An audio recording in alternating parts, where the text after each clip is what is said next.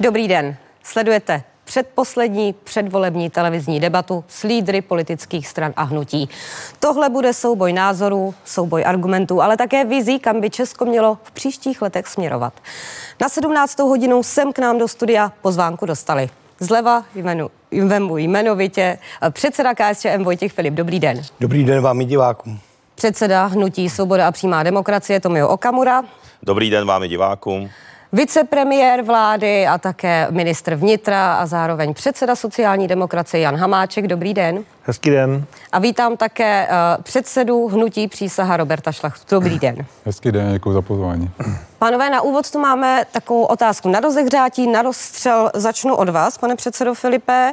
Uh, jste unavený některým politickým komentátorům a politologům, tak připadáte. Proč vlastně uh, jste vedl nebo vedete KSČM do voleb dva roky, odmítáte odejít z čela strany? Já neodmítám odejít z čela strany, jenom jsme nemohli kvůli covidu eh, organizovat sjezd, takže... Eh, já, ten zájem tam byl, aby já, vedl stranu někdo jiný. Eh, samozřejmě je to důležitá věc, a, ale naše kolektivní orgány rozhodly tak, že stranu vedu až to sjezdu já, vedu tedy i předvolební debaty, ty, které jsou centrální, jinak v krajích samozřejmě jsme dávali šanci kdo, všem ostatním. Kdo ponese potom odpovědnost za výsledek voleb? Samozřejmě současné vedení strany.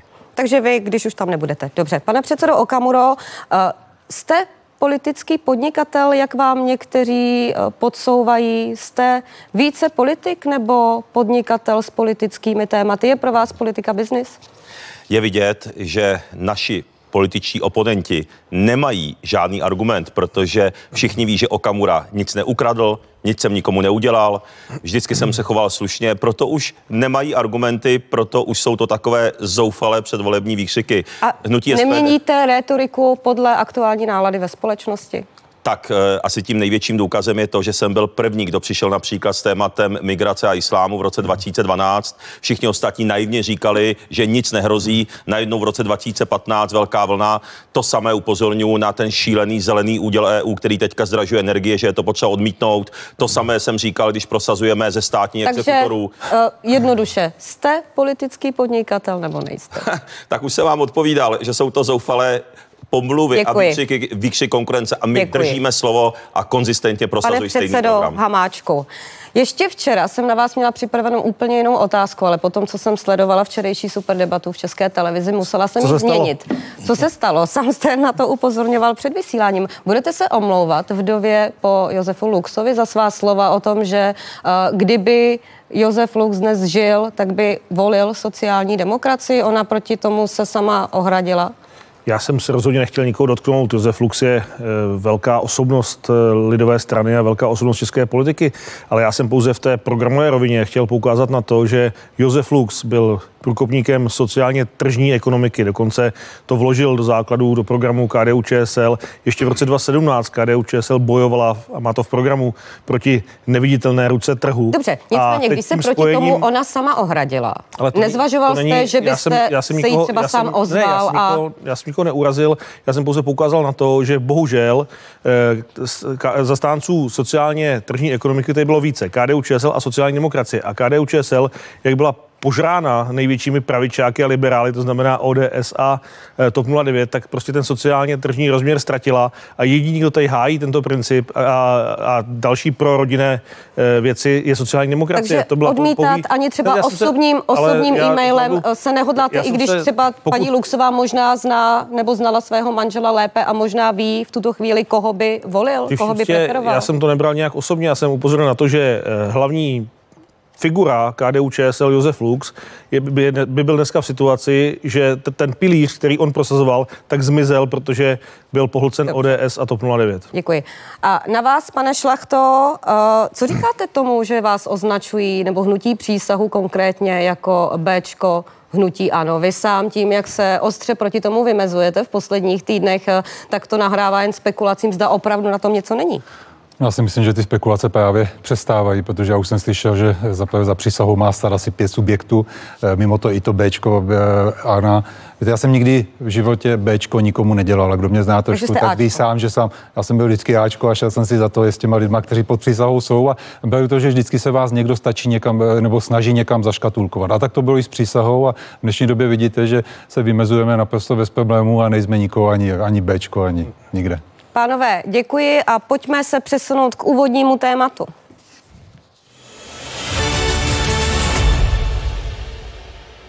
A naším úvodním tématem bude ekonomika. V následujících minutách se budeme věnovat inflaci, daním, důchodové reformě a také rozpočtu. Co politici slibují a pohybují, si vla, pohybují se vlastně jejich sliby v reálném ekonomickém rámci? Rozpravu otevřeme po následující reportáži. Levnější chleba nebude. Slycháme často od lidí v reakci na volby. Nižší ceny za zboží nebo služby a víc peněz do našich peněženek. Přitom naopak slyšíme často od těch, kteří se hlasy lidí snaží získat. Slibujeme, že jim během příštího volebního období do roku 25 navýšíme tarifní platy o 50 Nedovolíme zvyšování daní. Chceme kvalitní české potraviny za přiměřené ceny. V žádném případě nezvyšovat do důchodu, dorovnání důchodu mužů a žen. S valorizací důchodů počítají v zadluženém Česku téměř všechny strany, které by se mohly dostat do sněmovny. Hospodářská komora už před časem uvedla, že by strany měly své předvolební programy přehodnotit. Palčivé problémy ekonomiky jsou teď prý jinde. Dva největší vidíme jednak na trhu práce, zoufalý nedostatek lidí a jednak v oblasti podnikatelského prostředí. Zatímco nezaměstnanost je v Česku nízká, práci nemá zhruba 3,6% lidí, tak volných míst těch je na trhu práce přes 360 tisíc. Inflace letí vzhůru. České domácnosti teď platí nejdražší elektřinu za posledních 13 let. Do kapsy musíme sáhnout hlouběji i při nákupu jídla nebo pohoných hmot. Podle řady ekonomů se na inflaci také podepsalo zrušení superhrubé mzdy, kterou prosadili nejen poslanci vládního ANO, ale i opoziční poslanci z ODS a SPD. Snížili jsme daně všem zaměstnancům, já myslím, že to každý vidí na své výplatní pásce. S rostoucími cenami se potýká celý svět. Česko trápí i výše státního dluhu. Ve srovnání se státy třeba Jižní Evropy to ještě není tak hrozné. Problémem je ale tempo růstu dluhu. Česká republika ve srovnání s jinými zeměmi Evropské unie stále patří mezi premianty, mezi nejméně zadlužené země a tyto peníze by šlo vynakládat daleko efektivněji, než jenom odevzdávat investorům na úrocích. Kapitolou sama pro sebe je otázka bydlení. Ceny nemovitostí vylétly nejrychleji za posledních deset let. Také na řešení tohoto problému mají před volbami strany recept. Většina z nich chce masivně stavět. A debatu otevřeme rozpočtem. Příští vláda a také poslanecká sněmovna totiž bude mít stěžejní úkol a to snížit deficit státního rozpočtu.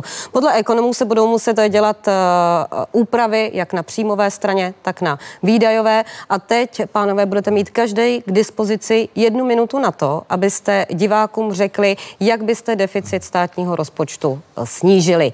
Uh, prosím, nevstupujte si do toho, diskutovat budeme potom. Pane předsedo Filipe, Minuta a kamera je vaše. Děkuji. Tak eh, Teď před chviličkou skončila tisková konference KSČM, kde jsme upozornili, že například ty přes, předražené nákupy v rezortu obrany by mohly uspořit až 40 miliard korun a to bez dopadu na bojeschopnost armády České republiky.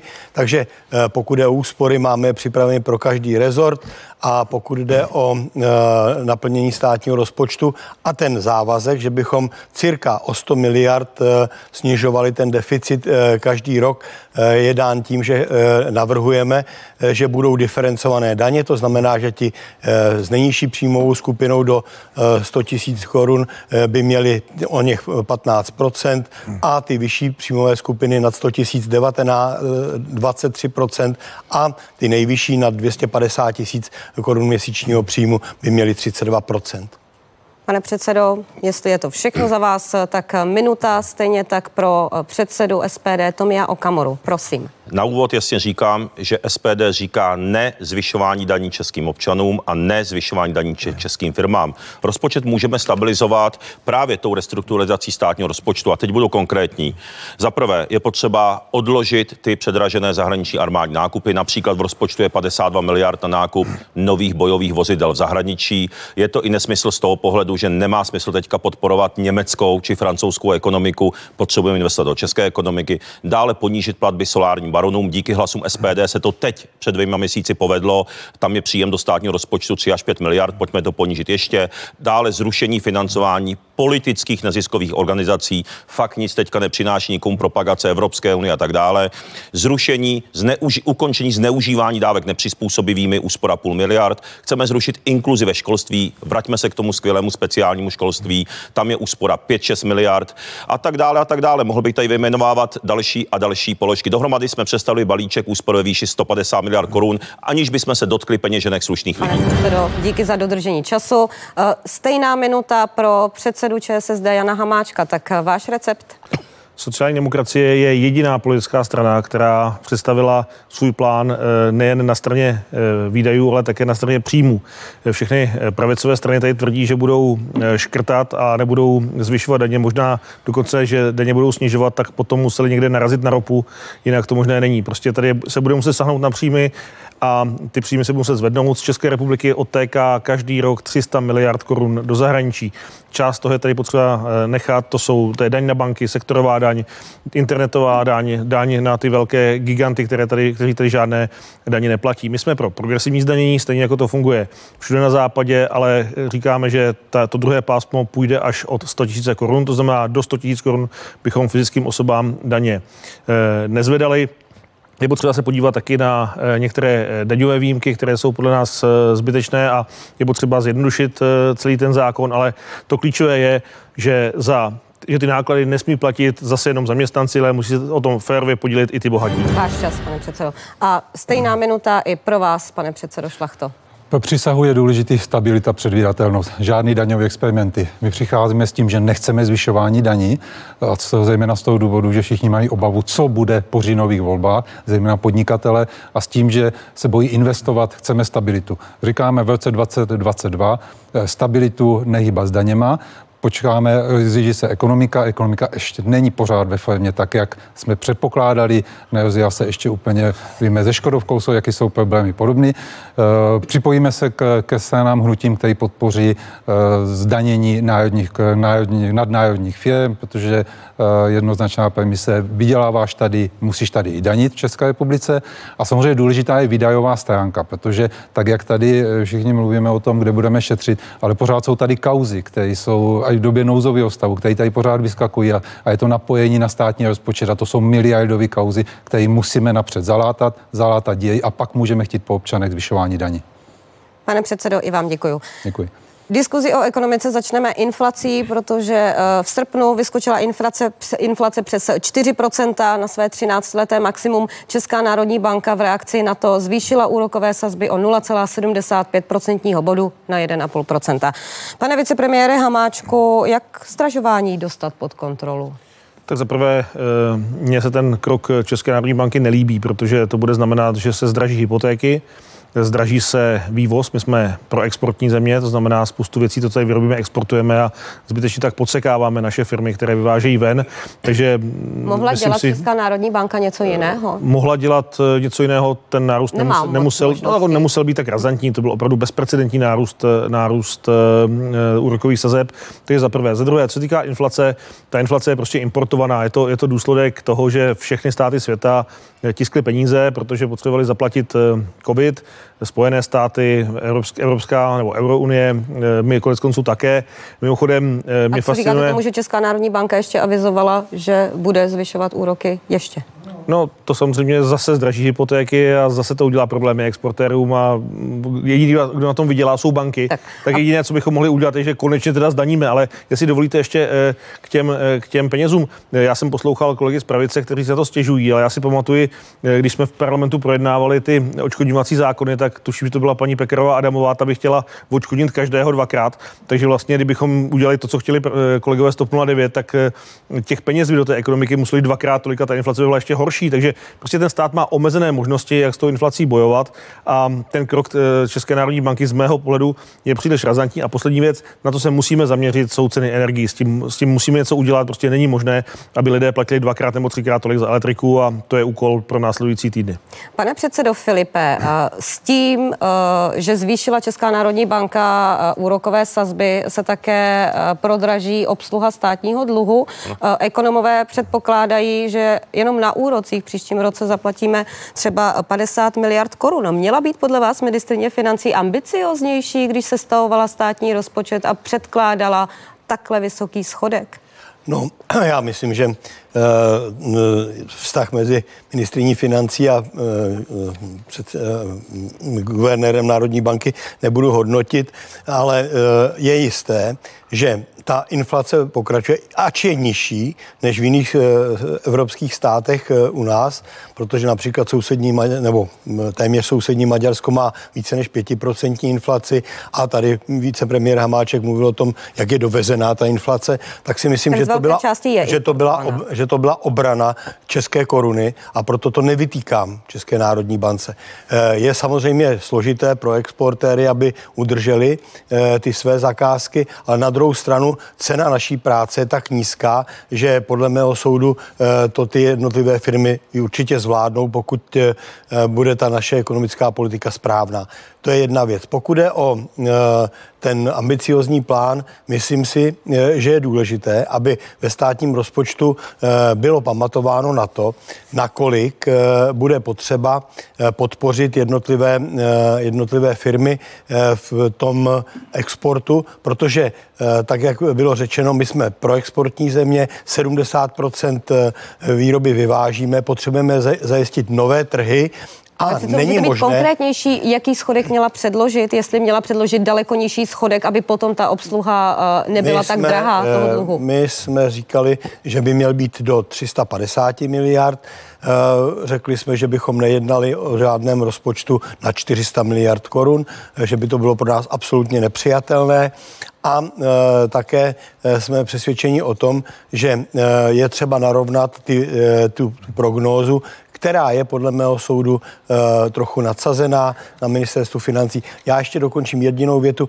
Pokud uh, chceme udržet koupě schopnou poptávku, ta samozřejmě tady je právě uh, tím, že uh, lidé odložili některé platby v, uh, v rámci covidu nebo některé nákupy a to samozřejmě také tlak na inflaci. A já si nepřeji, aby, aby inflace ostatní, tady překročila tu mez, kdy je korigovatelná. Děkuji.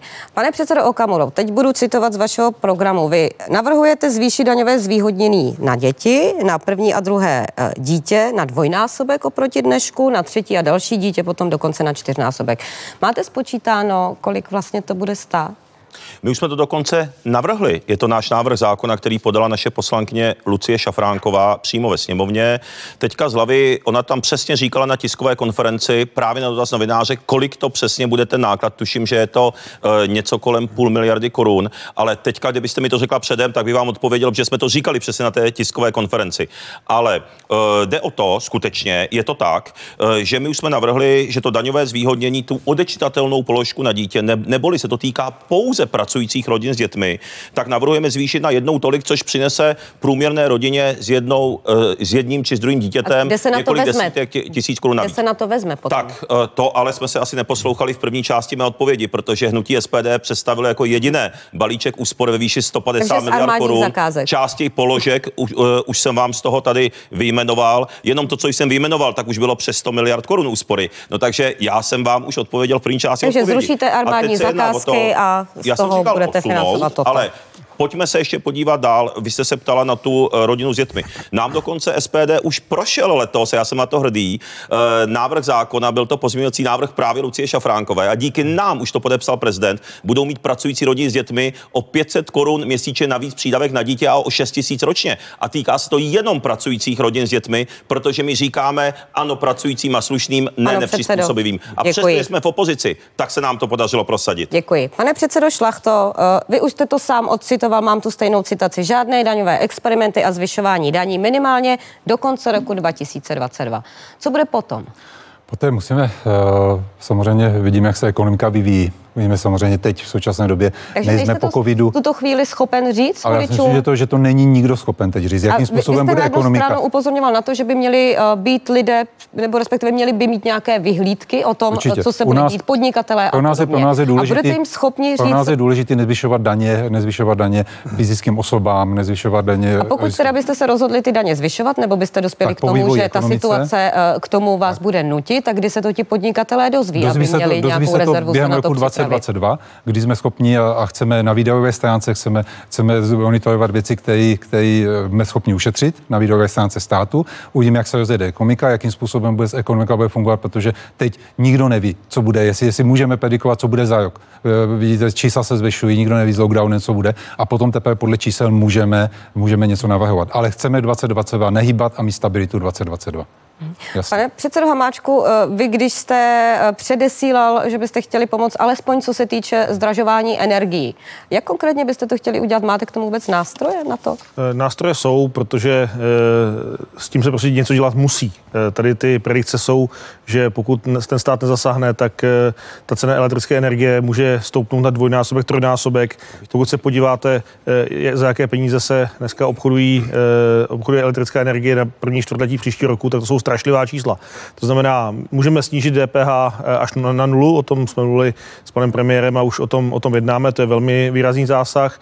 Můžeme sahnout na ty povinné odvody na obnovitelné zdroje energie, které dneska lidé platí, ty je taky možné snížit, ale to, co je klíčové, je potřeba sahnout na emisní povolenky. Emisní povolenky se stávají eh, předmětem spekulace, eh, letí nahoru, prostě dneska eh, od podstatnou část ceny té energie tvoří emisní povolenky a pokud se tam, ale to musí být na evropské úrovni, něco neudělá, tak bude obrovský průšvih. Takže to jsou ty tři kroky, které musíme udělat a pokud, pokud by se něco nepovedlo. Stále tady máme velmi robustní sociální systém a prostě my těm lidem musíme pomoct. Já si nedokážu představit, že se dostaneme do situace, že seniori nebudou mít na elektriku. To, to Pane není možné. předsedo, chtěli na vás a na vaše vystoupení reagovat i ostatní. První se hlásil pan Okamura, potom pan Šlachta i pan Filip Tak dostanou eh, slovo. já bych krátce řekl, SPD, pakliže vedou vlády, tak bychom měli odvahu jít proti Evropské unii a my budeme navrhovat zastropování ceny elektrických energií. To eh, udělali totiž před cca třemi lety polská a maďarská vláda. Evropská unie neskutečně, neskutečně zvala, ale protože tam jsou vlastenské vlády, tak se tomu postavili a postavili se na stranu občanů a tak se bude stavět i SPD. A normálně to zastropovali. Zastropovali to, to na cenách za předešlý rok, aby to nestoupalo. Ale řekněme si ten důvod, proč se to bude zdražovat. Tohle to není systémové řešení. Sama Evrop, je to ten zelený úděl EU, ten plán, na který bohužel minulý rok kývla vláda. A já vám řeknu jednu větu z toho dokumentu, ten, eh, kterým se to legislativně v Evropě prosazuje. Jmenuje se Fit for 55 a je tam přímo věta, že sama Evropská komise přiznává, cituju, že jedna třetina domácností nebude schopna platit energii, jejíž zdražení způsobí zelený úděl. Takže jediným řešením je odmítnout zelený úděl EU a řekněme si na rovinu. Vy jste i včera v debatě chodili kolem horké kaše. Takže je to i vina pana Hamáčka? Jedinou možností je vystoupit z Evropské unie, uh, uh, protože ten zelený e, e, úděl EU nás do to, vás do toho natlačí ta Evropská unie. A my, Je to i vina pana Hamáčka? No tak vláda na to kývala, byl tam pan premiér Babiš, teda musím Vláda to nevetovala. Jo, uh, jako ten to měl v gesci, no takže tady bych to až tak nedával. Rychlou jako... reakci, jenom rychlou reakci, aby se dostali ostatní. Vystoupení z. Evropské unie je ekonomická sebevražda, to je nesmysl. Dobře, já Je jsem já jsem je spíš myslela reakci na to, jestli je to i vaše je vina. potřeba jednat, Dobře. je potřeba jednat. Stejně jako když jsme jednali o migraci jako Tak. ministři vnitra, vytvořili jsme skupinu, No, která byla protimigrační jenom na to říct. a funguje nám Je- to, tak musíme si dostanou slovo ještě ostatní k Evropské unii se dostaneme.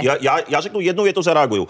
K čemu bude členství v Evropské unii lidem, když nebudou mít na elektřinu a už jim ministr Havlíček a jim chystá Ale takzvané... Tak, jedna no, věta, to už- chystá to už je takzvané výkvět. Pane energožebračenky. Kdy to je ostuda, že slušní Pane lidi si budou žádat o energožebračenku. Jsou tu ještě ostatní, také by Ano, měli ano, dostat ano. slovo. Pane předsedo Šlachto, prosím, komentář. Ke slovu, protože pak běháme z témata na témat. Ono eh, 21 nebo procenta eh, daně odpustit z energii, eh, to není věc jenom České republiky, protože samozřejmě víme, že, že daně na energie jsou celoevropské a samozřejmě tam musí vypadat na Evropskou unii, takže to není naše věc jenom.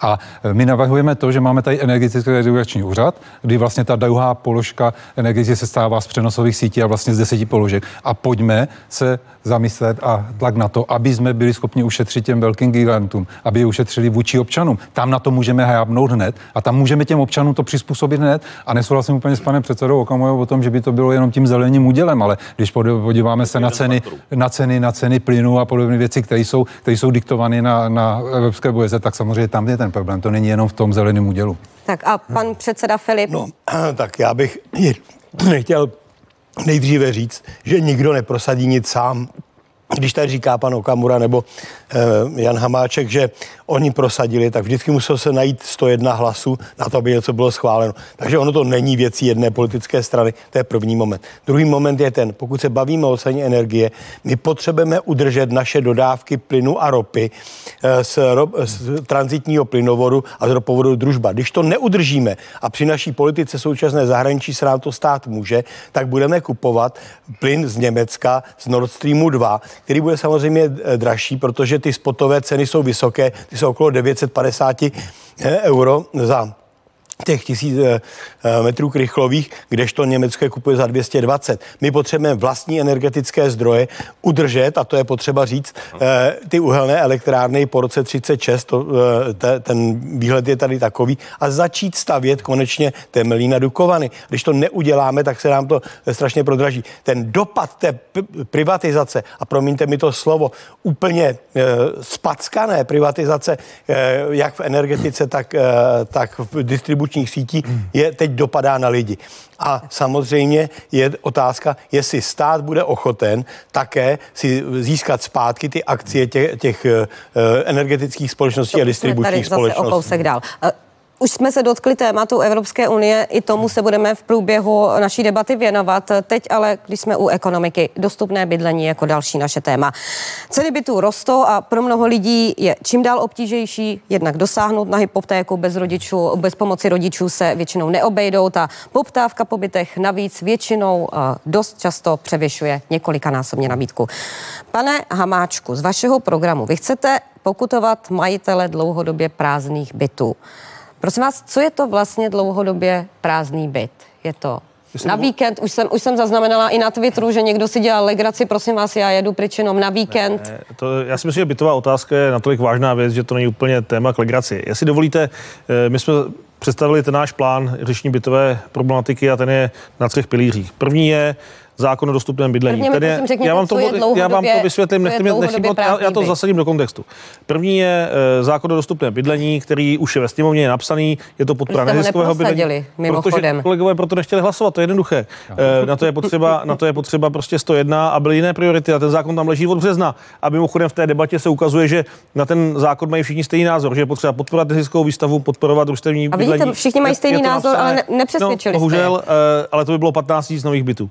10 tisíc nových bytů postavíme tak, že vezmeme 10 miliard z dávek na bydlení a za to postavíme státní byty, protože do toho musí vstoupit stát jako silný hráč. A poslední jsou ty neobsazené byty.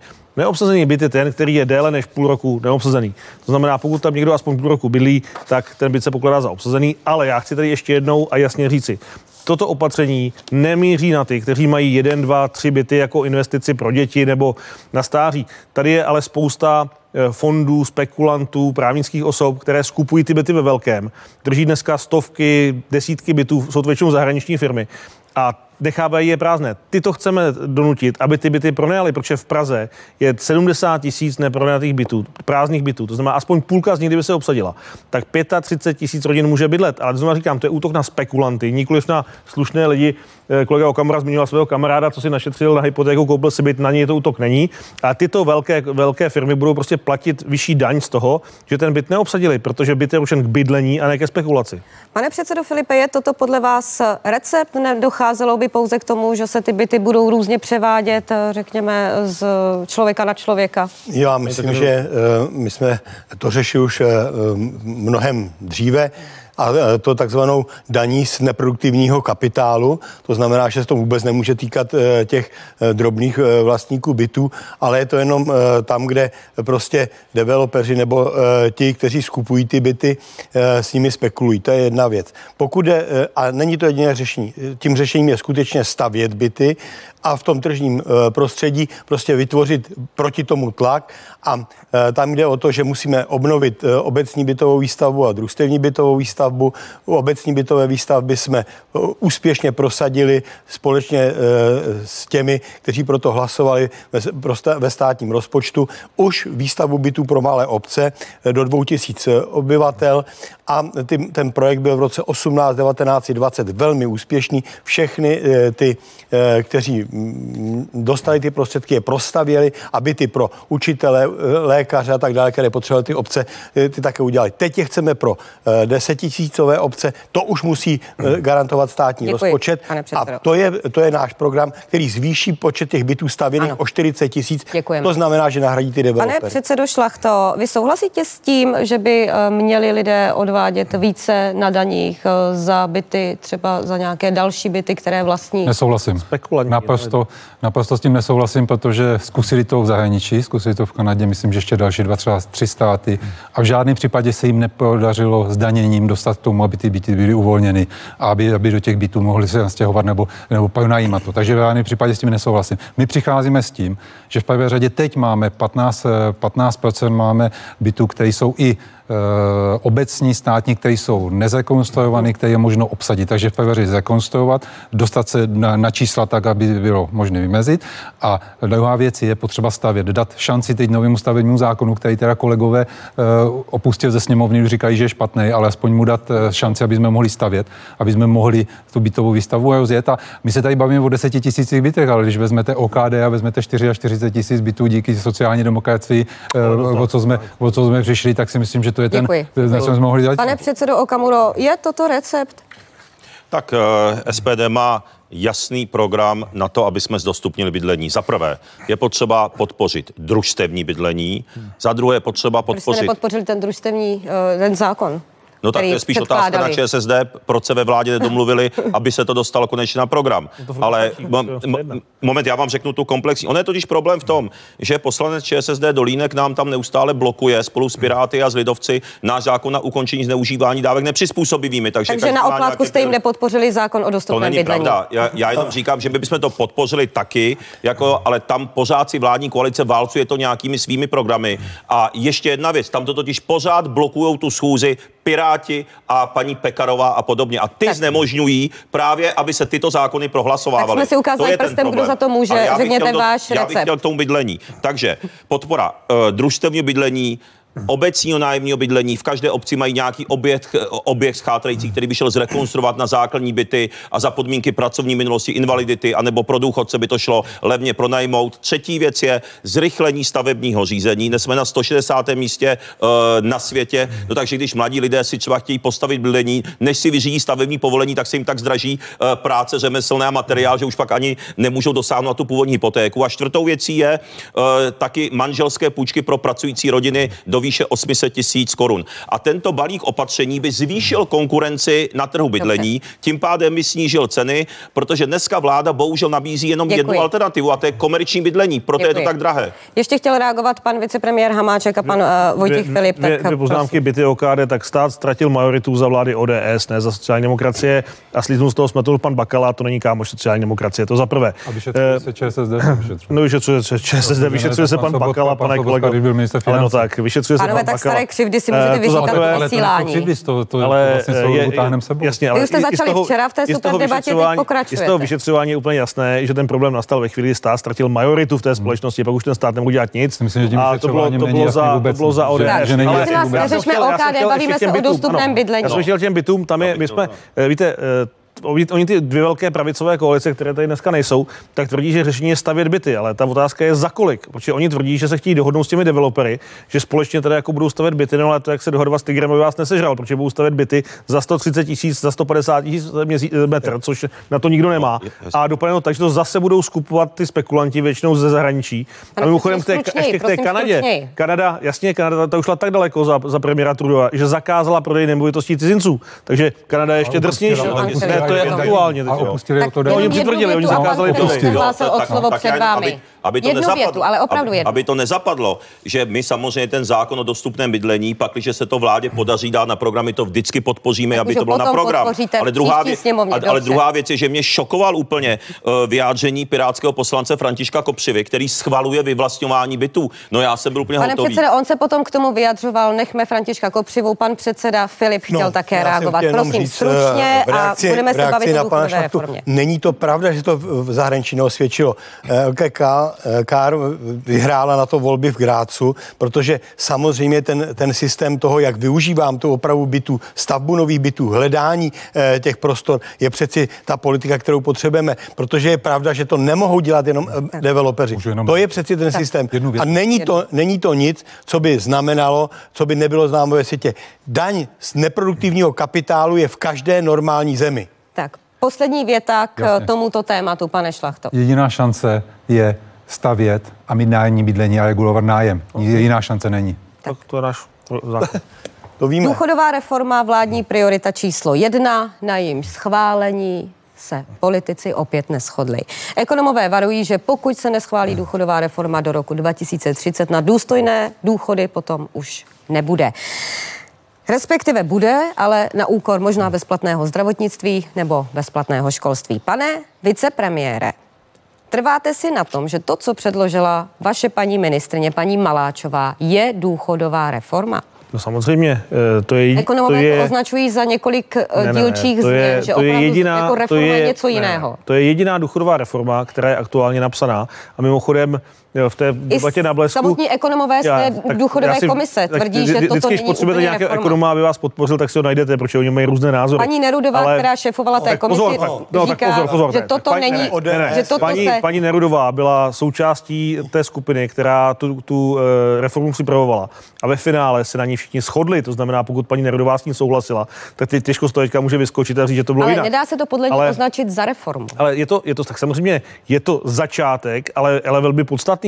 A aspoň něco je, na čem jsme se shodli, ne, nebo na čem je schoda. Kromě hnutí ano, hnutí ano to torpédovalo, pan premiér prostě odmítl diskutovat o té důchodové reformě, tak já čekám, že hnutí ano přinese nějakou svoji, ale žádnou nemá. Pravice taky žádnou nemá, eh, protože jediná pravicová důchodová reforma je buď to, co říká kolega Skopeček, že nebudou žádné důchody, anebo že zavedou znovu ten druhý pilíř, který museli zrušit, protože to zkrachovalo všude ve střední Evropě. Tudíž Jana Maláčová má připravenou důchodovou reformu. Ten tým odborníků, který na ní pracoval, ta komise se na ní shodl. Je, to potvrdil i kolega Jurečka před dvěma hodinami v, v Blesku.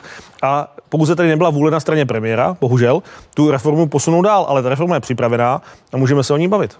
Pane předsedo Filipe, kolik je podle KSČM důstojný důchod? Tak eh, my jsme připravili jako první krok té důchodové reformě ten minimální důchod, ten garantovaný 12 tisíc korun, protože 120 tisíc eh, eh, důchodců bere pod 10 tisíc korun a 260 tisíc důchodců bere pod 12 tisíc korun, což v podstatě nezaručuje jejich důstojný život. A myslím si, že je to potřeba narovnat jako první krok. Jinak po důchodovou reformou si představujeme právě to, že budou nastaveny nové, eh, pravidla tak, aby se udržel průběžný systém a pokud chce někdo mít eh, své důchodové připojištění jako ve takzvaném třetím pilíři, nechtě, ten, ten my podporujeme, ale samotný, samotný průběžný systém je podle našeho názoru neporazitelný, protože dává velkou šanci na to, aby ty důchody vždycky rostly, aby ta nastupující generace platila ty, kteří vytvořili eh, ten velký majetek, ty, ten velký potenciál České republiky. Tady vidíme, že průběžný Děkuji. systém, který není žádným socialistickým výmyslem, zav- zaváděl ho Bismarck už eh, v Děkuji, minulém století, takže myslím si, že to je, to je to, co potřebujeme. Děkujeme. Pane předsedo Okamuro, měli by na eh, penze svým rodičům přispívat nějakým způsobem eh, třeba jejich děti, tím, že by se vlastně jim přispívalo na to z jejich platu nějakým procentem? No tak eh, to se děje už teď, protože máme průběžně financovaný důchodový systém, ale vím, jak jste tu otázku myslela. Ne, stát musí garantovat lidem důstojný důchod. A SPD už předložilo zákon o minimálním důstojném důchodu na hranici minimální mzdy, takže podle našeho názoru, ovšem ostatní strany ho nepustili na program ten zákon. Podle našeho názoru právě za ty důchody do 15 tisíc nelze prostě vyžít. Důchody 8-9 tisíc mají běžně lidi. A my chceme, aby byl minimální důchod na úrovni minimální mzdy ale za splnění zákonných podmínek. To znamená buď odpracované roky nebo invalidita a samozřejmě slušní by dostali a nepřizpůsobiví, ať nedostávají nadále nic. A co se týče, taky chceme, aby byla valorizace nikoli procentem a k tomu se nám pořád nedaří přemluvit ostatní strany, ale byla všem stejnou částkou. Všem stejnou částkou, aby to bylo. A, a v neposlední řadě nechtě mě říct teďka jednu větu. Já jsem byl v šoku, v červenci, když jsme hlasovali o zvýšení důchodu od 1. 1. 2022. Čtyři strany hlasovali proti zvýšení důchodu. Byla to Piráti, ODS, TOP 09 a STAN. To, to znamená, tady přesně lidi viděli, co je čeká, když, ty, když tyto dvě koalice předsedo, budou u vlády. chtěli- Důchodci dostanou nula, to je Nem- šílený. A SPD se Nemusíte hlásí k tomu- nabírat hlasem na intenzitě. Se, SPD se hrdě hlásí k tomu, že vždy se hlasy poslanců SPD zvyšují důchody. Tak, A budeme děkujeme. nadále hlasovat pro Děkujeme, děkujeme, pan vicepremiér Hamáček chtěl reagovat, eh, pan Filip také. Ne, tak eh, já rozumím tomu, co říká kolega Okamura, že by bylo ideální navyšovat všem eh, stejně stejnou částkou. Bohužel je to protiústavní a jsem překvapen, že to kolega Okamura nezná ten nález ústavního soudu. Prostě eh, ústavní soud judikoval. pravda, vám Bohužel to to tak je, pane kolego. Just, to pravda. já bych chtěl to samé, co vy, ale nejde to, Ne, ne, protože ne, ne. ústavní soud judikoval, že náš si že pletete ta zásluhovost s valorizací. Nech- nechte- to nechte- nechte proto, mluvit že- pana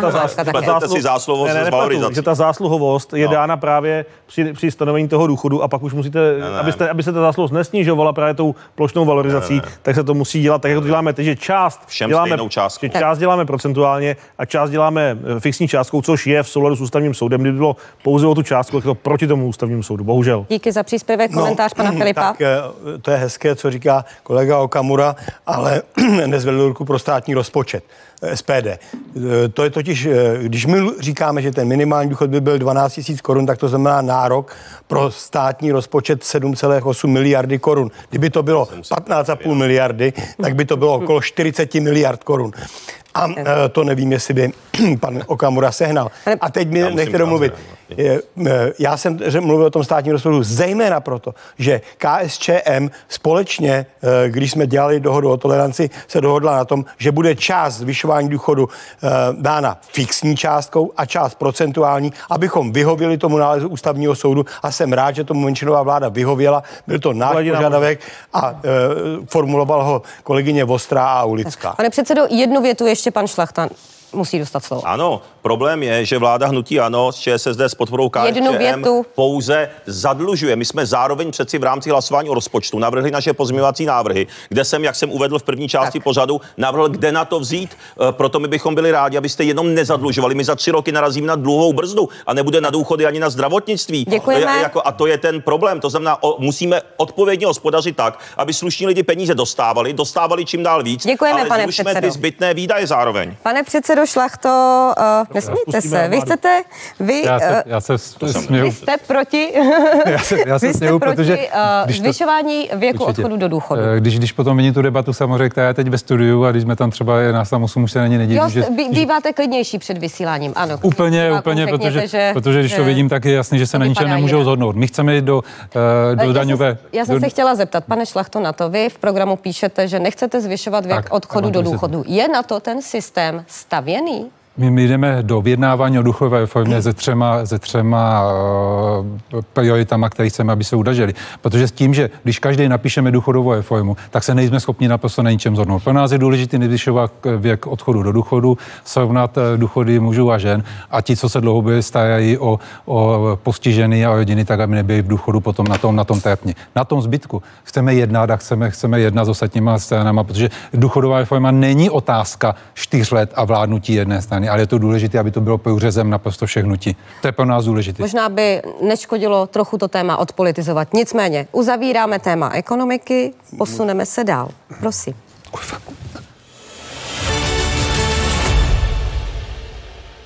A naším dalším tématem je Evropská unie. Je pro Česko členství v Evropské unii stále výhodné a je hrozba migrace opravdu tak silná? Detaily si poslechněme v reportáži. Země, která už po desetiletí ovlivňuje světovou politiku. Letos trochu nečekaně zamíchala i s českou předvolební kampaní. Když se USA rozhodli ukončit svou nejdéle trvající válku, začal závod s časem. Je na čase ukončit nejdelší americkou válku a vrátit naše jednotky zpátky domů. Ve světě zároveň rostla obava z případné migrace. A jaká je bilance Česka a nelegální migrace? Policie loni na hranicích zadržela přes 400 lidí, hlavně z východní Evropy. Migrační krize z roku 2015 nejvíc postihla jeho evropské státy. Kvůli postoji k této problematice asi žádné jiné město nerozmíchává na politické scéně takové vášně jako belgický Brusel. Zatímco některé strany volají po co nejintenzivnější celoevropské spolupráci, jiné by nejraději 27 opustili. Navrhuji zařadit již po 14. mimořádný bod a tím je vyhlášení referenda o vystoupení z Evropské unie. Je to ale zároveň belgická metropole, od které minulý týden přišla první platba z mimořádného fondu určeného ke zotavení ekonomik z koronavirové krize. Celkem 915 milionů eur, tedy víc než 23 miliard korun. Pokud se podíváme na to, jestli se nám vrací, co dáváme, tady je jedno z nejdůležitějších čísel. Jen loni Česká republika získala z unijního rozpočtu druhý nejlepší výsledek od našeho vstupu do Evropské unie v roce 2004. Celkem 87 miliard 700 milionů korun. Naše debata pokračuje. I toto téma otevřeme stejnou otázku, kterou dostanete vy všichni a každý budete mít na odpověď minutu.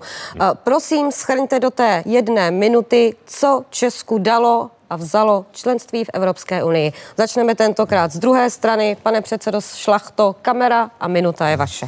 Takže eh, tím, že jsme v Evropské unii, tak nám to samozřejmě dalo možnost, možnost Schengenu, dalo nám to možnost spolupráce. Eh, my jsme Eh, pro, aby Evropská unie jsme posílili náš, eh, náš vliv Evropské unii. Příští rok máme předsednictví, takže je možný vybrat témata, s kterými jsme schopni eh, jakým způsobem fungovat. To, co nám samozřejmě a to, co Evropská unie úplně neplní, tak vždycky v těch velkých věcech samozřejmě zklamala, ať to je COVID, ať je to migrace, ať je to ekonomická, ekonomická krize, která byla v roce 2007-2008. Na druhou stranu s velkou zodpovědností můžeme říct, že v současné době není možný bez Evropské unie a vůbec ekonomické krizi Eh, bez Evropské unie fungovat, protože už jsme tak daleko, už jsme tak porostli z Evropskou unii, že už to není možné být bez toho, aby jsme našim lidem eh, ohrozili ekonomicky a jakýmkoliv dalším způsobem. Podívejme se na Anglii, podívejme se na Velkou Británii, co se tam děje. Takže pro nás je, nechceme startovat referendum o výstupu z Evropské unie a chceme upevnit naši pozici v Evropské unii a víc čerpat. To je pro nás důležité. Pane předsedo, děkuji. Eh, minuta rovněž pro vicepremiéra Jana Hamáčka, prosím. Vstup do Evropské unie byl naplněním ideálu listopadu 89. Přece všichni chtěli zpátky na západ, všichni chtěli zpátky tam, kam patříme a odkud nás ta historie na nějakou dobu, dobu vytrhla. Evropská unie se samozřejmě vyvíjela a vyvíjí, nicméně dalo nám to obrovské svobody, možnost volně cestovat, volný pohyb eh, pracovních sil, volný pohyb kapitálu, volný pohyb zboží. České firmy mohou bez nějakýchkoliv problémů eh, vyvážet svoje výrobky na největší eh, světový trh. Máme možnost se o Evropskou unii opřít v případě toho, když Česká republika potřebuje nějaké zastání na té e, světové úrovni. Takže my jsme součástí velmi silného, velmi mocného bloku ve světě. Není náhodou, že český pas patří mezi sedm nejsilnějších pasů, to znamená, je to pas nejpřijímanější, sedmý nejpřijímanější pas ve světě, takže naši turisté cestují bez problému. Co nám vzala? No, samozřejmě vždycky je to o nějakém přidání pravomocí, tomu aspoň, aspoň jejich částí na tu vyšší úroveň, ale my se s tím musíme naučit žít a musíme se naučit vyjednávat. A pokud budeme jenom bouchat pěstičku a říkat takhle ne a takhle ne, takhle ne, tak si nikam nedostaneme, musíme jednat. Minuta rovněž pro předsedu SPD Tomia Okamoru. Tak eh, hnutí SPD prosazuje návrat přes, před Maastrichtskou a Lisabonskou smlouvu. To znamená, my jsme pro co nejhlubší spolupráci suverénních a svobodných zemí, ovšem bez diktátu Bruselu. Eh, my jsme proto, abychom udrželi volný pohyb osob, zboží, peněz, služeb. Problém je v tom ale, že my jsme se stali ekonomickou kolonií. Nadnárodní korporace od nás vyvádí až 300 miliard ročně, udrží se u nás nízké mzdy, eh, dále se k nám dováží nekvalitní potraviny, druhořadé potraviny, které mají horší horší složení. No a v neposlední řadě uh, musím říci, že nechceme ani do budoucna brát odpovědnost za krachující zemi, fe, země v Evropské unie. Itálii, Španělsku už jinou nechce půjčit a Evropská unie se dříve nebo později rozpadne a poslední bude platit účet. Proto my jsme pro co nejhlubší spolupráci, ale bez diktátu Bruselu. Spolupráce svobodných a suverénních zemí. To znamená, chceme spolupráci, nikoli izolaci. Pane předsedo, nevyužil jste celou minutu, nicméně děkujeme a minutu má k dispozici rovněž předseda KSČM Vojtěch Filip. Tak děkuji. Eh, komunistická strana Čecha Moravy eh, respektuje výsledek eh, referenda o vstupu do Evropské unie. My jsme udělali všechno pro to, aby ta spolupráce byla v těch 30 politikách pro nás, pro Českou republiku co nejvýhodnější, že se nepodařilo vyjednat zejména zemědělskou dopravní politiku a to nás neustále ponižuje. Je pravda, že referendum proběhlo ještě před Lisabonskou smlouvou. Lisabonská smlouva nastavila jiné podmínky, se kterými KSČM zásadně nesouhlasí. A to je odezdání větší míry suverenity národního státu České republiky a my si myslíme, že je potřeba, aby i lidé měli právo v referendu vyslovit případně nesouhlas eh, s dalším eh, pokračováním v Evropské unii. Totiž v byrokratickém systému Evropské unie. My nejsme proti žádné spolupráci v Evropě, eh, těší nás i spolupráce spolupráce v Radě Evropy a chceme odbourat ten byrokratismus Evropské unie v Bruselu. To je náš cíl. Tolik, tolik úvodní příspěvky vás všech. Eh, hlásili jste se tady nejprve eh, vicepremiér Hamáček, po něm pan Šlachta. Předpokládám, že chcete reagovat na pana Okamuru. Jo. Nejen, nejen, jenom eh, k tomu takovému nadšení, že je možné vystoupit z Evropské unie a jak to bude všechno zářivé, tak možná si pamatujete, možná si pamatujete na symbol Brexitu, to byl ten červený autobus, tam bylo napsáno Let's take back control and fund our NHS instead, že budou jako platit peníze do té britské národní služby zdravotní a teď ten teď jsem viděl krásnou fotku toho autobusu a tam bylo napsáno, my do toho autobusu nemáme benzín, ale nevadí, nemáme pro ně ani řidiče. Jo. Takže to je víceméně výsledek, výsledek Brexitu a já myslím, že Britové, kdyby věděli, co se stane po Brexitu, tak se to rozmyslí dvakrát. A jenom poznámka, to není žádný útok, ale dvojí kvalita potravin už možná není, protože Mirek Toman prosadil zákon o dvojí kvalitě potravin, který platí od května a prostě od května je to pod sankcí. A když někdo doveze jiný magnum než je ve Španělsku, dostane pokutu. Tak, tak nejprve pan Šlachta chtěl reagovat, tak potom jenom, dostane tak jenom jak se spíš k tomu vyvádění vyvádění, eh, vyvádění financí vlastně a potom danění, danění mimo, mimo eh, území Evropy. Já si myslím, že to je právě ta možnost, když máme příští rok předsednictví, kde můžeme jako jednu z prvních priorit a celá Evropská unie se můžeme setnout s tom, aby se daňové ráje danili jednotně a dotlačit Ameriku, aby jsme o tom vyjednávali, protože to je jeden z důvodů, kde ta Evropská unie může být silná. Českou republiku samotnou nikdo nebude poslouchat. Musíme si uvědomit, že zrovna v tomto je důležitý mít silný hlas a tady by to bylo jedno z důležitých témat. Uh-huh. Pan předseda Okamura. Tak já zareaguju krátce na dvě věci. Za prvé, eh, ten zákon na ukončení dvojí kvality potravin prošel díky hlasům SPD, ale problém je v tom, že na národní korporace hnedka řekli, že ho budou obcházet. Proč to upozorňujete že, že na to, budou, že to je problém? Že ho budou obcházet, hnedka národní korporace sdělili, že malinko změní název toho zboží, nebude to stejné jako na západě a už to zase bude v nižší kvalitě.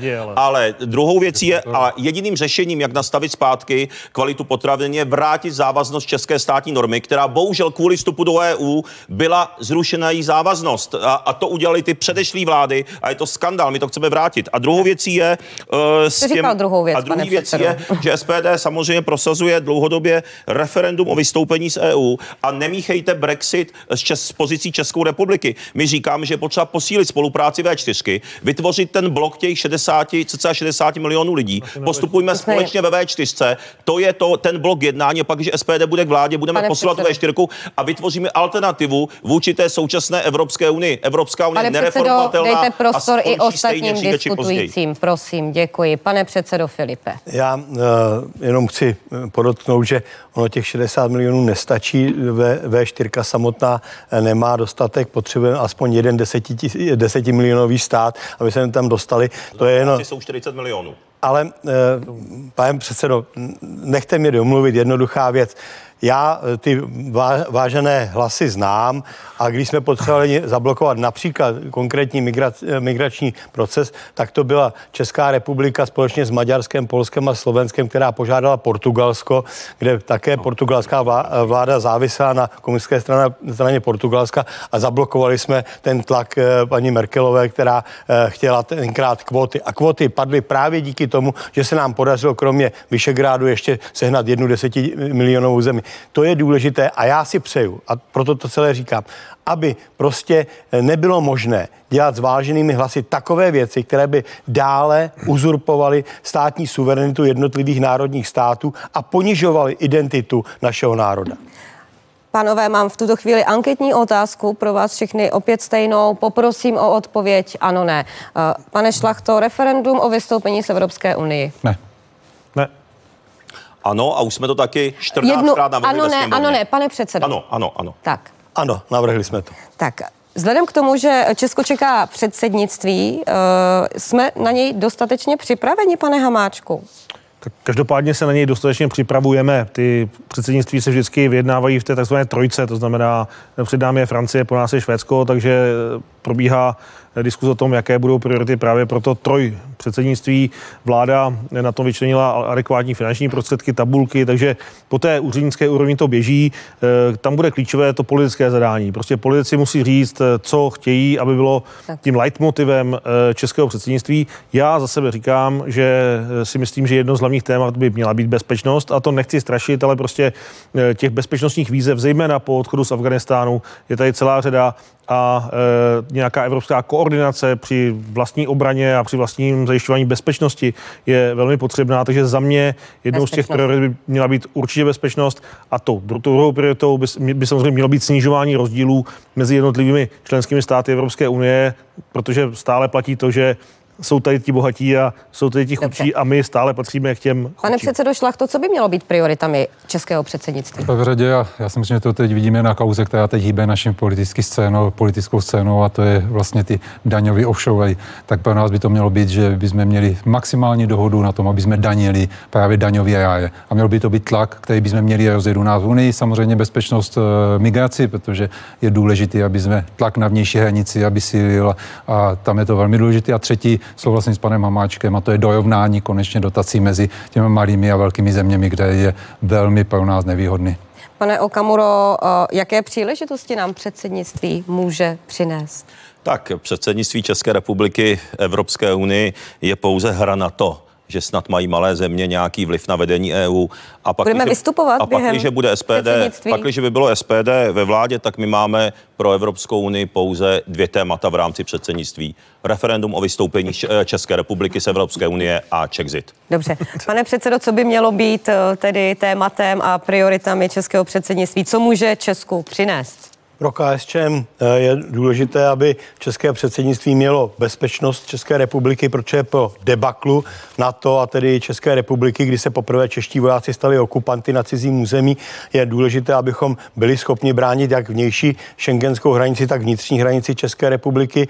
A eh, druhý, druhým tématem, podle mne velmi zásadním, je rozšíření eh, našich exportních možností a proto podporuji, aby Česká republika v rámci svého předsednictví dělala velký eh, summit, velké, velkou schůzku eh, z Evropy s Indií, protože to je po Číně eh, více než miliardový trh. Pan předseda Hamáček říká, že my jsme největší trh, ale když jsem byl na jednom zasedání a zeptal jsem se představitelů Čínské lidové republiky, jestli Evropa jako je, nebo Čína je připravena a BRICS jako Brazílie, Rusko, Indie, Jihoafrická republika a Čína obchodovat s, s Evropou, tak odpověď byla, jestli půl miliardy Evropanů chce eh, obchodovat se 4 miliardami lidí těchto pěti zemí, tak je to možné. Takže já jsem přesvědčen, že Evropa, Indie bude docela zásadní, eh, velký, velký velké téma. Položím vám anketní otázku, jenom rychlou reakci pana Hamáčka, rychlou. Ne, mě to, mě to pobavilo, protože samozřejmě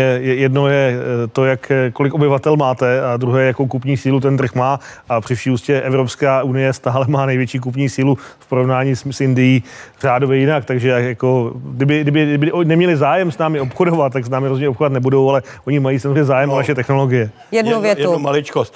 No to kdyby jsme neměli uh, zkušenost z Liberty a s tím, jak se chovají indičtí eh, podnikatelé tady, byť mají tak. britské státní občanství, tak bych možná souhlasil s kolegou Hamáčkem. Takhle s tím zásadně nesouhlasím. Takhle tak, to je an... téma pro ten summit, tam kolega Filip si může stěžovat na, na Můžete si to vyříkat potom po vysílání. Anketní otázka. Přijmout euro ano nebo ne. Eh, víme u pana Hamáčka, že říkal ano časem, tak u vás ano, až, ano, konkrétně... až to bude ekonomicky a sociálně výhodné. Zatím, ano, zatím kdy bude není. Česko připravené, pane Hamáčku, začneme tedy u vás. Kdy budeme plnit podmínky pro přijetí eura? Už jsme je plnili, tak to je samozřejmě asi širší otázka, ale asi nemá cenu nějak zásadně spěchat, protože zaprvé ta veřejná nálada není eh, příliš pro euro a bude to asi vyžadovat nějakou širší veřejnou a odbornou diskuzi. Samozřejmě já eh, jsem z Mladé Boleslavy, takže jednám pravidelně se Škodovkou, takže našim exportérům by to velmi pomohlo.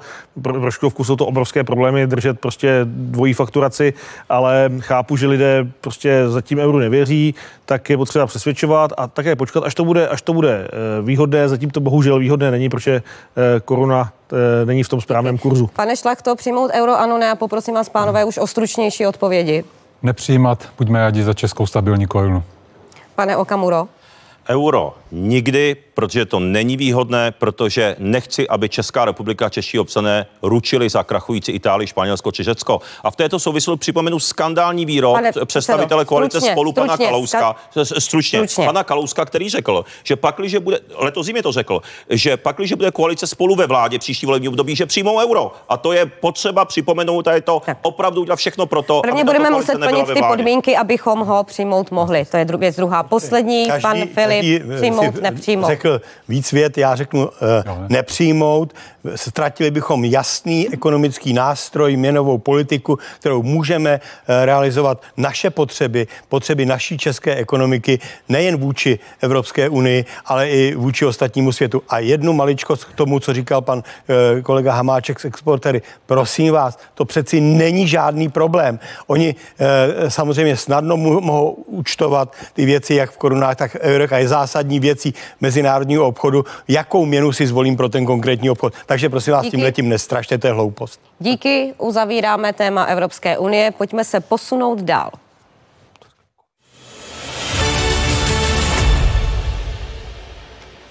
A posouváme se k tématu, které před dvěma lety ještě neexistovalo, ale nyní ho ve vlnách řeší úplně celý svět. Základní milníky pandemie si teď připomeneme v následující reportáži. Konec loňského ledna, zhruba dva měsíce předtím, než se v Česku objevují první případy nákazy, se poslanci ptají, má Česko dostatek zdravotnických pomůcek? Tehdejší odpověď vytváří se trošku panika. Roušky, Samozřejmě tou mediální panikou e, lidé e, se snaží chránit, byť samozřejmě reálně e, ty roušky příliš nechrání. Naše vláda nařídila povinnost nosit jakoukoliv ochranu úst a nosů. A mezi tím, co domácnosti šijí nejen pro sebe, ale i pro zdravotníky, Česko za několika násobek tržní ceny pořizuje ochranné pomůcky tam, kde problém vznikl v Číně. Budou okamžitě rozvezeny eh, jak do nemocnic, 496 normostran a více než 131 tisíc slov. Taková je bilance vládních opatření za loňský rok. Tady by se hodila legendární hláška a není to málo, Antone Pavloviči? Se zakazuje, zakazuje, zakazuje volný pohyb osob. A že se v tom člověk vyznal, to, co začalo platit úderem půlnoci mnohdy, nevydrželo ani několik hodin. Nad některými opatřeními zas zůstával rozum stát. Jen si vzpomeňme na zákaz vlády kupovat si kávu v kelímku přes výdejní okénko. Uvnitř kaváren nebo restaurací přitom konzumace zakázaná nebyla. Cílem je, abychom nechodili po vánočních trzích a po ulicích s, s kelímky a sídlem. V opatřeních, aby se čert vyznal, řekli by si nejen lidé, ale i ministři. Chci si to odnést domů, to znamená, není to tak, že by to mohlo konzumovat na ulicích. Zmatené opatření mělo životnost 72 hodin. Politickou scénou pak hýbal nejen ukazováček opozice při hledání vyníka za situaci kolem covidu, ale také nekonečný příběh kolem trvání nouzového stavu. Od 14 hodin dne 12. března 2020, to je právě teď, na dobu 30 dnů. Ze 30 dnů se ve výsledku vyklubalo suma sumárum 256. A když ho najednou nepodpořili opoziční poslanci, udělali to za ně jejich hejtmani. Nálada ve společnosti se zhoršovala a podobně jako ve světě, i takhle to vypadalo na našich náměstích a v ulicích. Od loňského podzimu Česko čelilo dosud největší krizi. Denní počty nakažených byly v řádu tisíců, nemocnice jeli na doraz. V počtu úmrtí se Česko ve světě řadilo na nejhorší místa. A teď o rok později potvrzených případů znovu přibývá. Je tedy otázkou, jaký podzim a pod čí vládou nás čeká.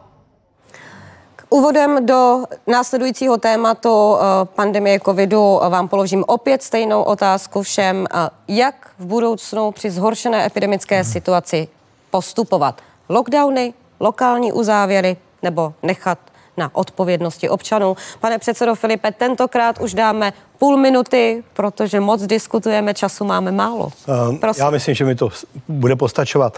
Já jsem přesvědčen o tom, že pokud by se zhoršovala ta situace, eh, jako první je samozřejmě využití krizového zákona a lokální opatření, která budou řešit eh, krajské hygienické stanice. Myslím, že jsou na to připraveni. Máme zkušenost z první a z druhé vlny, takže v tomhle ohledu já bych se na ně spolehl. A musím říct, že ta opatření, která by oni přijali, by samozřejmě omezili další, další řešení. A na, nakonec očkovat, využít protilátky a využít samozřejmě té... té... Váš čas vypršel, pane předsedo Okamuro, vaše půl minuta. Nutí SPD prosazuje návrat do normálního života, říkáme ne povinnému covid očkování. Kdo se chce očkovat, ať se očkuje, je to v pořádku. Kdo se ale nechce očkovat, ať není diskriminován. Požadujeme návrat dětí do škol bez omezení a bez podmínek. Chceme, aby byla opatření zacílená na rizikové skupiny. To, to neznamená izolaci. Je potřeba více zapojit praktické lékaře. No a v podstatě z tohoto pohledu jsem to řekl už všechno, ani tu svůj čas nemusím využívat. Tak tři vteřiny zbývaly. Pane předsedo, i pro vás půl minuta, prosím. Pokud by se zhoršila pandemie, nebo nedej bože, kdyby přišla nějaká jiná pandemie, tak je potřeba postupovat standardními způsoby. To znamená, podle krizového zákonodárství musí fungovat eh, ústřední krizový štáb, který bude rozhodovat, jak se postupuje na základě metodického doporučení ministerstva zdravotnictví jako odborného granta a hlavně nevymýšlet eh, něco, co není vyzkoušené, například jako pandemický zákon. Kdyby celá ta, ta pandemie odjela podle krizového zákona eh, s fungujícím krizovým štábem, tak ty dopady byly podstatně menší. Bohužel pan premiér to viděl jinak. A poslední půl minuta rovněž pro eh, předsedu Roberta Šlachtu. Hnutí přísá máme ve svém programu jasný body, co dělat po nastartování po covidu a, a co jsou hlavní prioritní body. Eh, od vlády nám jasně chyběla komunikace. Eh, komunikace vůči občanům, protože občané přesně nevěděli, co mají v té okamžik dělat a jakým způsobem vlastně, které opatření platí, co bude dělat dál. Takže jasná komunikace. Chybí jedna autorita, která by například jak v Německu Kochův institut komunikoval vlastně celé opatření a politici by se měli řídit, eh, řídit těmito, těmito opatřeními. Takže pro nás je jasná komunikace prioritní. Díky. Můžu si dovolit eh, na úvod takovou intimnější otázku. Jste očkovaní všichni? Pan Okamora není, to tak, víme, no to tak nám já bych říkal tedy, Já bych rád odpověděl. Ano, mě našli, mě lékaři potvrdili, že mám protilátky, já očkovaný nejsem a naopak bojuji za to, aby se tady uznávaly protilátky, je nás tisíce a také jste... říkám už žádný lockdown. Ostatní jste očkovaní. Ano, Dobře. Určitě, ale, ale to stejně uznáváme protilátky, ale samozřejmě nechme to i na odborníky. Protože odborníci musí říct, jaká je hladina, ani sami se nebyli schopni zhodnout. Je to individuální věc. Takže my taky nejsme to, co vám říká, nejsme proti tomu, když tady jsme proti uznávání protilátek, ale já odborníci by měli, odborníci by měli říct. Jako já jsem u vás vůbec nemluvil. Ale já vám to říkám, říkáte věci. Uh, pan profesor Primula vám příliš nepřilepšil svým výrokem, že mrtvých mohlo být o polovinu méně, kdyby vláda postupovala trochu jinak. Ostatně i sám premiér Andrej Babiš, když tu byl u nás v úterý ve studiu, tak připustil, že některé kroky se úplně nepovedly. Lockdown neměl přijít například v březnu, ale už v lednu a podobně. Vy uznáváte, že vlastně ne úplně všechno se tak, z eh, toho řešení povedlo? Za prvé, kdyby pan Primula dodržoval nařízení vlády a nedělal blbosti, tak mohl být minister a mohl eh, se zasadit o to, aby těch 15 tisíc lidí tady neumřelo. To za prvé. Když nás kritizuje, tak je potřeba si uvědomit, že on byl ten, který vyletěl pro porušování eh, hygienických nařízení vlády a tajných schůzek v zavřených restauracích, to za prvé. Já nějak nechci spochybňovat roli vlády, prostě role vlády je jasná, odpovědnost také. Mě líto každého lidského života. Věřte, že jsme to neměli jednoduché. Já nikomu z těch, kteří chtějí vládnout v téhle zemi, nepřeji, aby něco takového museli prožít. My jsme tu první vlnu zvládli, tam si myslím, že to bylo naprosto bez problémů. Bohužel na konci té první vlny se už, eh, myslím to jaro, eh, se začali objevovat ti lidé, kterým já říkám notoričtí rozvolňovači a začali rozvolňovat, rozvolňovat, pak přišlo to léto, byly ty eh, stoly na Karlově mostě a pak se ne, ne, nezachytil nástup to podzimu, to je pravděpodobně za vládou, ale po celý ten podzim jsme se bojovali zoufale o prodloužení nouzového stavu, e, furt byly nějaké zkuze sněmovny, furt se to o 14 dní prodlužovalo, pak nás donutili k tomu e, otevřít to před Vánocemi, to možná nebylo nejrozumější, to také přiznávám. Na celá, celá ta absurd, to absurdní drama Taková úskalí menšinové vlády. Já vím, ale tak, když jde o životy, tak jsem trošku čekal víc spolupráce z opozice.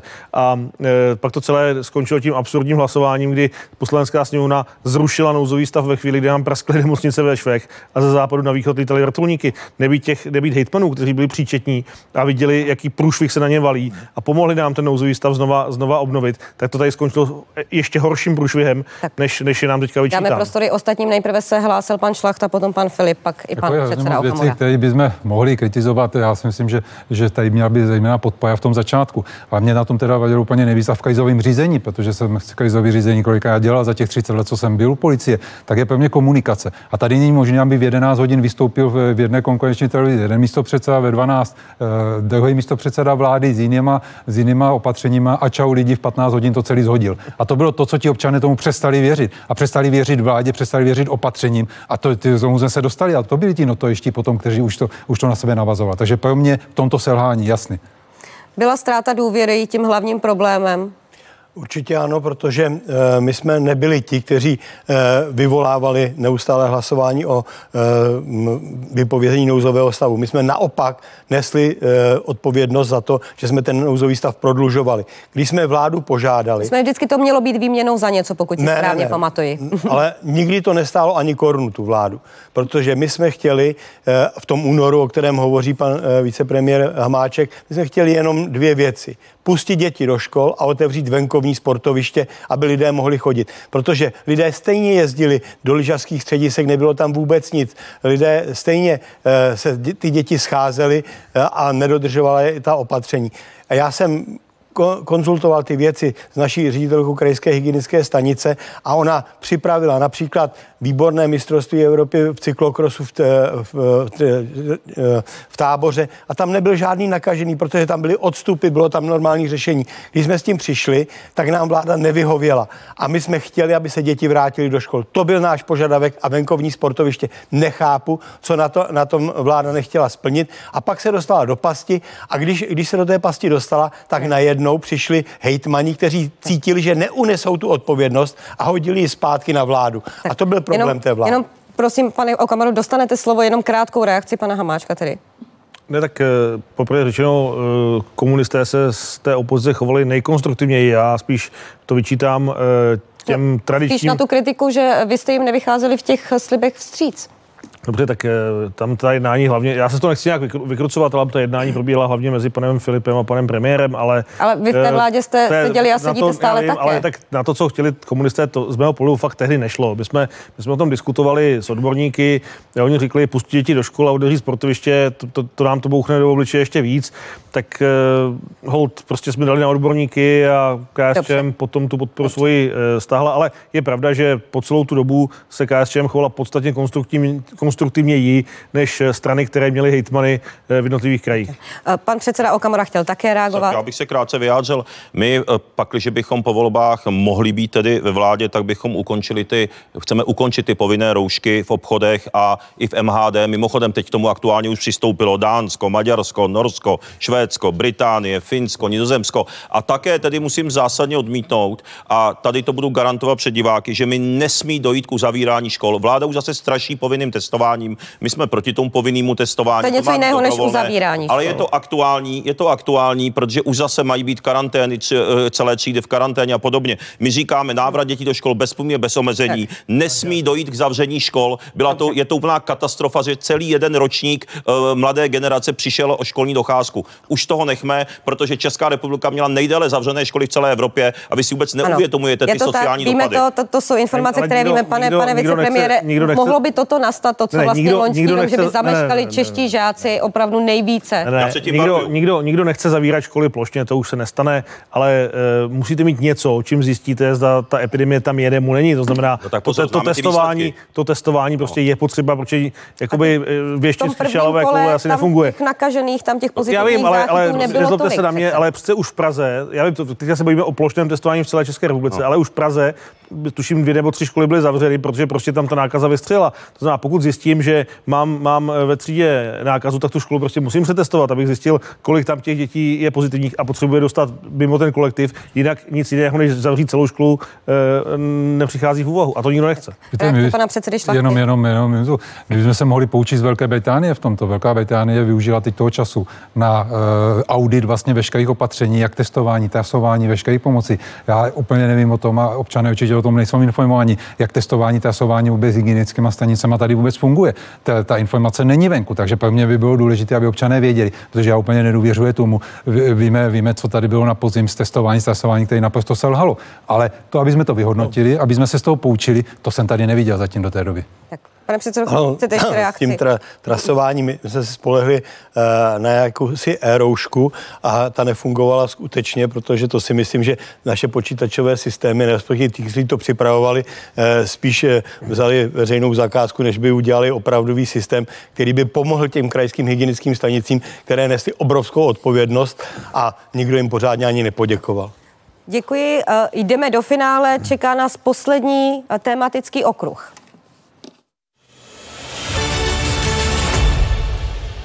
A tím tematickým okruhem je povolební vyjednávání. Poprosím všechny opět o stručnou odpověď. S kým ano, s kým ne, případně do vlády, nebo jakkoliv eh, vyjednávat po volbách. Poprosím pana Šlachtu. Já jsem včera uvedl, eh, si spolupráci s ČSSD, s, s SPD, s, s ANEM a s Piráty. Pane předsedo Hamáčku. Tak eh, za nás je to jednoduché, my nemůžeme spolupracovat s hnutím přísaha s SPD, ani případně s Trikolorou nebo, já nevím, volným blokem a dalšími obskurními stranami.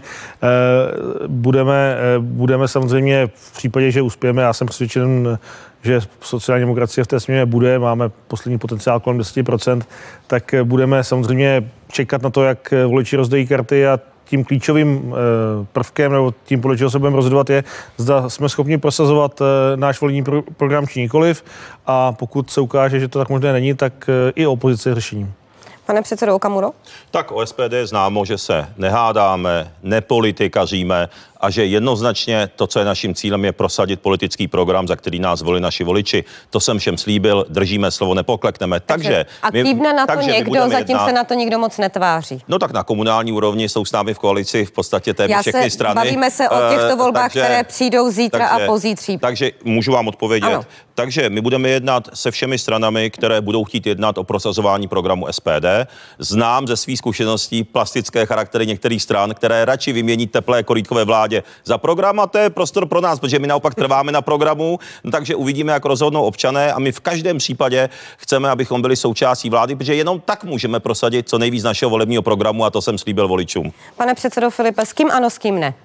Komunistická strana Čecha Moravy bude spolupracovat s každým, komu záleží na eh, prosperitě České republiky, na zájmech českého občana. A vyloučení jsou vlastně ti, kteří se vyloučili sami, protože s námi nechtějí jednat. To je jejich problém, my jsme suverénní politická strana a budeme jednat s těmi, eh, kteří o to budou mít zájem.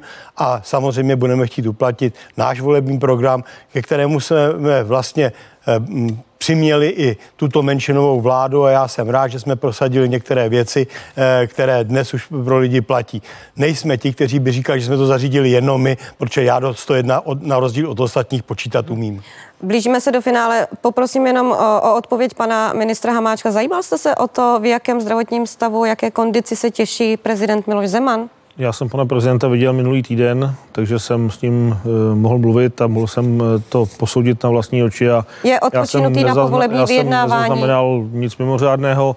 Mě mrzí tedy, to, mě mrzí ty spekulace, které často překračují až do hyenismu. Paní Stehlíková to, to píše za nesmysly. To je k ním například na to, aby vrátila mluvčí, diplom. mluvčí eh, hradu, mluvčí prezidenta tím, tak, že sdílí žalmy na Twitteru a podobně. A, dobře, kromě toho, že sdílí žalmy, tak tam taky napsal, že pan prezident je v dobrém stavu a chystá se na povolební vyjednávání. Dobře, tak to tomu mělo, věřit tedy. To by mělo stačit. Tak, blížíme se do finále, poprosím o závěrečnou znělku. Závěrem tu máme 30 vteřin pro každého z vás. 30 vteřin, neomezený prostor, kdy můžete divákům, vašim voličům sdělit cokoliv, co považujete za důležité, cokoliv, aby oni vám potom u voleb eh, dali svůj hlas. Prosím pana Filipa, pana Vojtěcha Filipa, předsedu KSČM, vaše kamera, vaše půl minuta. Děkuji. Vážení spoluobčané, blíží se volby. Komunistická strana Čecha Moravy připravila komplexní program, který zabezpečuje prosperitu České republiky, eh, váš úspěšný život. eh, Je eh, připraveno pro mladé, pro pracující s důstojnými mzdami, s důstojným důchodem pro seniory, eh, pro ochranu přírody a samozřejmě máme garanci i bezpečnosti České republiky. Komunistická strana Čecha Moravy je nadějí pro příští rozvoj České republiky. Děkuji vám. Děkujeme také. Pan předseda SPD Tomio Okamura. Hnutí SPD prosazuje, aby byl slušný člověk a Česká republika na prvním místě. Chceme, aby měli slušní lid- lidé více peněz, bezpečí a spravedlnosti. Co se týče covidu, tak chceme, aby jsme se vraceli do normálního života. Eh, Co se týče lidí na exekucích, chceme ze státní exekutorů a zásadní pomoc lidem v dluhových pastech. Podporujeme zvyšování důchodů a vždy ho budeme podporovat. Také, aby měli pracující lidé více peněz, jak živnostníci, podporujeme i české firmy a podporujeme také rodiny s. Česká republika na prvním místě. Děkujeme za dodržení časového limitu. Pane předsedo Hamáčku. Sociální, sociální demokracie bude po volbách jedinou eh, levicovou stranou v poslanecké sněmovně, která zajistí, že vám nikdo nesebere vaše životní jistoty. Hnutí ANO je strana programově velmi flexibilní a to, že jsme se nám podařilo prosadit spoustu dobrých věcí pro lidi, je díky tlaku sociální demokracie a pokud eh, začne hnutí ANO koketovat eh, s některými z pravicových stran, tak se může stát, že spousta těch výhod eh, bude velmi rychle demontovat. A k voličům ANO chci říci, možná nastal čas vrátit se domů, vrátit se k sociální demokracii. A poslední půl minuta pro Roberta Šlachtu. Pokud se chystáte jít volit a pokud ještě nevíte koho, nebo pokud eh, nechcete jít volit a přemýšlíte, že půjdete volit, tak pokud chcete, aby se přestalo krást, aby spravedlnost platila pro všechny, aby se někdo díval mocným pod ruce a snažil se, snažil se s tím něco dělat, tak přijďte volbám, volte přísahu, volte nás. Pane předsedo, děkujeme. Pánové, debata je u konce. Díky za vaše odpovědi. Naschledanou. Naschledanou. A Naschledanou. díky i vám, divákům, za to, že jste se dívali ve 20 hodin tady, ale budeme pokračovat. Mě u tohoto stolu nahradí kolega Ray Korantenk a jeho hosty budou kandidáti na premiéra Andrej Babiš, Ivan Bartoš a také Petr Fiala. Zůstaňte naladěni. Naschledanou.